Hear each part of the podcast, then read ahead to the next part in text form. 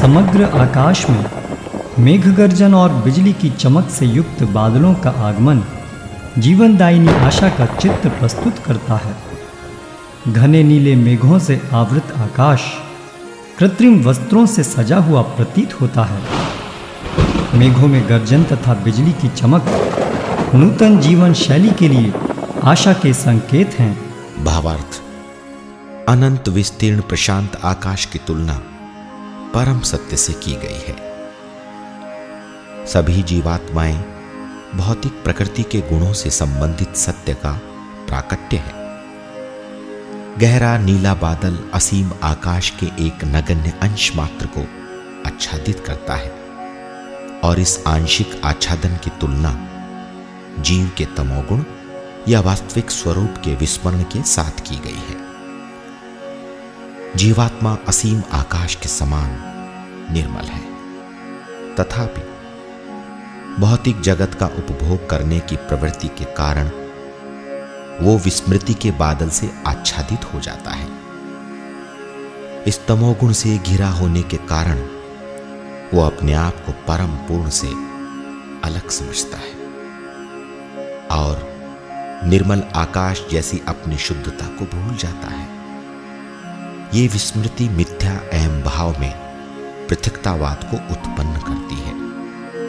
इस प्रकार ये विस्मरणशील जीवात्माएँ वैयक्तिक तथा सामूहिक रूप से मेघ के समान गर्जना करते हैं।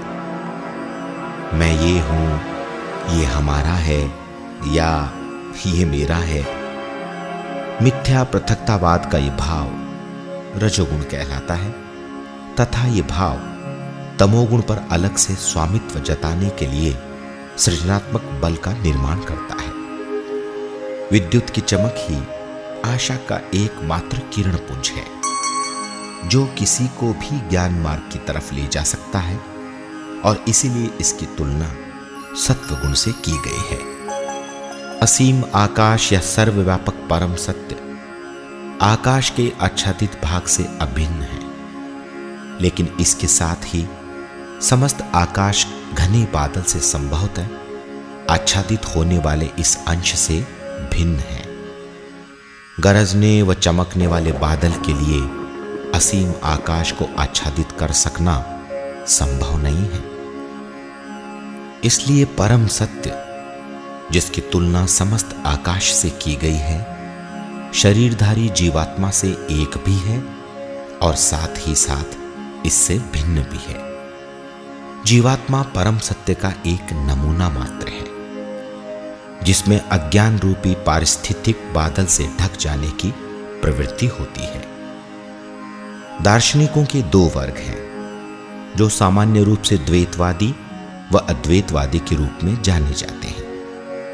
अद्वैतवादी परम सत्य तथा जीवात्मा के एकत्व में विश्वास रखते हैं, लेकिन द्वैतवादी परम सत्य व जीवात्मा के पृथक अस्तित्व में विश्वास रखते हैं। इन दो प्रकार के दार्शनिकों के ऊपर अचिंत्य भेदाभेद तत्व का दर्शन है। अर्थात, एक ही साथ एकत्व व भिन्नता का सत्य। भगवान श्री चैतन्य महाप्रभु ने वेदांत सूत्र की अपनी व्याख्या में इस दर्शन को प्रतिपादित किया था। वेदांत दार्शनिक टीका टिप्पणी का माध्यम है। इसलिए वेदांत पर किसी वर्ग विशेष के दार्शनिकों का सर्वाधिकार नहीं हो सकता। परम सत्य के निष्ठावान जिज्ञासु को वेदांती कहते हैं। वेद का अर्थ है ज्ञान। ज्ञान का कोई भी विभाग वैदिक ज्ञान का भाग कहा जाता है। तथा वेदांत का अर्थ होता है ज्ञान की समस्त शाखाओं का अंतिम निष्कर्ष। जिस तरह दर्शन को सब विज्ञानों का विज्ञान कहा जाता है, वैसे ही वेदांत समस्त दार्शनिक तर्क वितर्कों का चरम दर्शन है।